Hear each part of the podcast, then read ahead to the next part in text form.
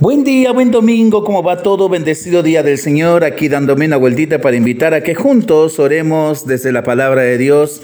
Y en esta segunda semana del tiempo del Adviento que iniciamos, el texto que se nos propone para este domingo es del Evangelio según San Mateo, capítulo 3, versículos del 1 al 12.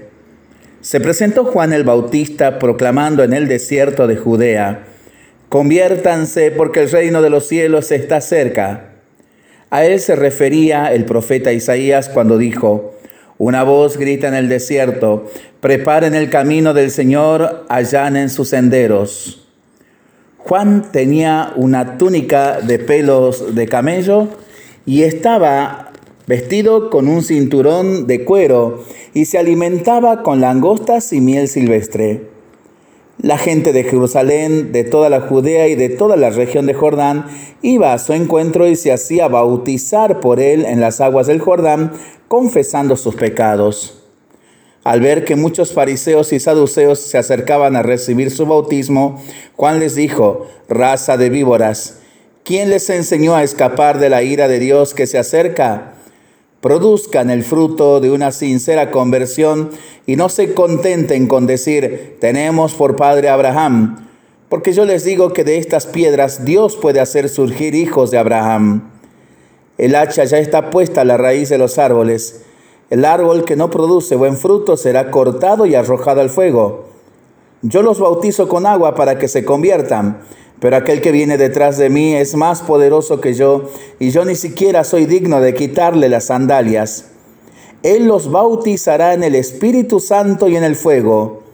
Tiene en su mano la horquilla y limpiará su era. Recogerá su trigo en el granero y quemará la paja en un fuego inextinguible. Palabra del Señor. Gloria a ti, Señor Jesús. La primera pregunta que se me ocurre hacer en este momento es, ¿realmente estoy convencido de que viene el Señor? Lo cantamos repetidamente en estas semanas del Adviento. Ven, Señor, no tardes.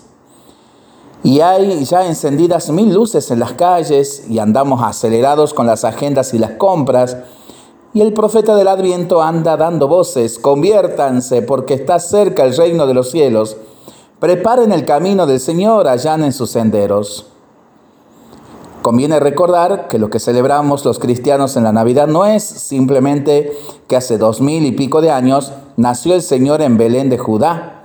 No se trata de un simple recuerdo, es una afirmación de fe desde aquella noche en la cueva, en el pesebre, hay un Dios con nosotros, hay un Dios que forma parte de nuestra historia, de nuestros caminos, hay un Dios que vive mi vida conmigo, con el que me puedo encontrar a solas, al que siento, con el que dialogo y que tiene como misión ayudarme a vivir una vida en consentido, que merezca la pena de la que me pueda sentir orgulloso, en la que consiga ser feliz.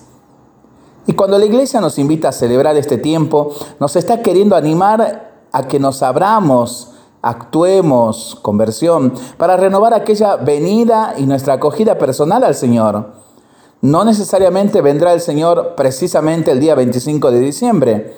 El Señor está continuamente viniendo, saliendo a nuestro encuentro en las mil situaciones de nuestra vida y hay que saber reconocerlo y acogerlo.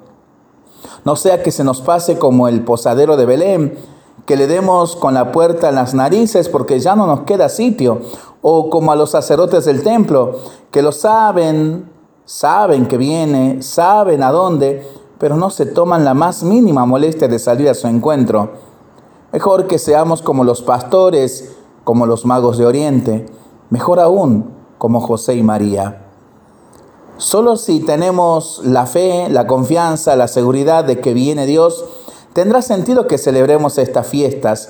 No es nada infrecuente que nuestra vida se vuelva un poco desierto, como el que elige como tribuna el bautista, porque hay muchas circunstancias personales, sociales, políticas, personales que arrasan con todo. Cuando hay desierto, hay soledad. Nos quedamos solos, nos perdemos. Al encontrarnos en el desierto, la vida se vuelve muy difícil. Será necesario que hagamos algunas obras de ingeniería para que nuestra vida no se agote y sea fecunda. En el desierto es facilísimo perderse. Bien sabemos que en tales circunstancias no sabemos por dónde tirar, qué decidir, con quién contar.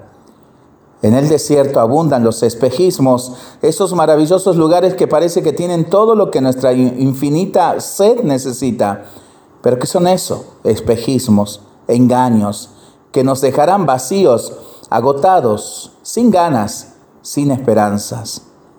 Entonces, Juan Bautista nos ha dicho que hay que hacer cambios, conviértanse, den frutos de conversión por eso es necesario encontrar un espacio y un tiempo para que cada uno vea lo que tiene que preparar, cómo tiene que prepararse.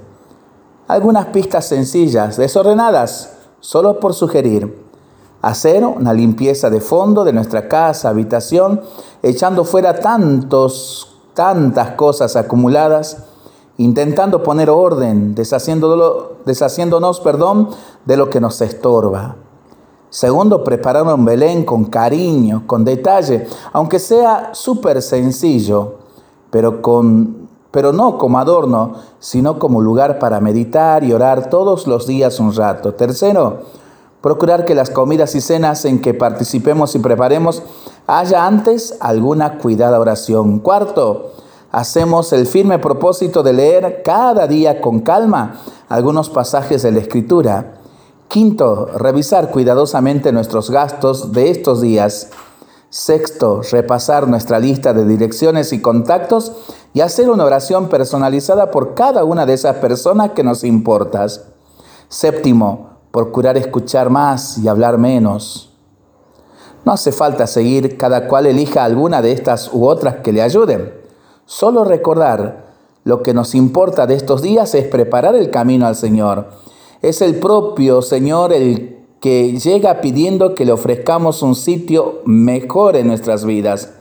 No pide gran cosa. Ya sabemos que aquella vez se conformó con una cueva y un pesebre. Y está estupendo que esta Navidad sea feliz porque haya renacido algo, alguien en nosotros. Lo pensamos y lo rezamos en familia y entre amigos. Mientras lo hacemos, pedimos al Señor su bendición. Le seguimos pidiendo por el fin de la pandemia y de las guerras y por el buen tiempo para nuestras vidas, para nuestros animalitos y para nuestros campos y nosotros. Responsablemente nos cuidamos y nos comprometemos a ser verdaderos instrumentos de paz. Que el Señor nos bendiga en el nombre del Padre, del Hijo y del Espíritu Santo. Amén. Que tengamos todos un buen domingo en familia.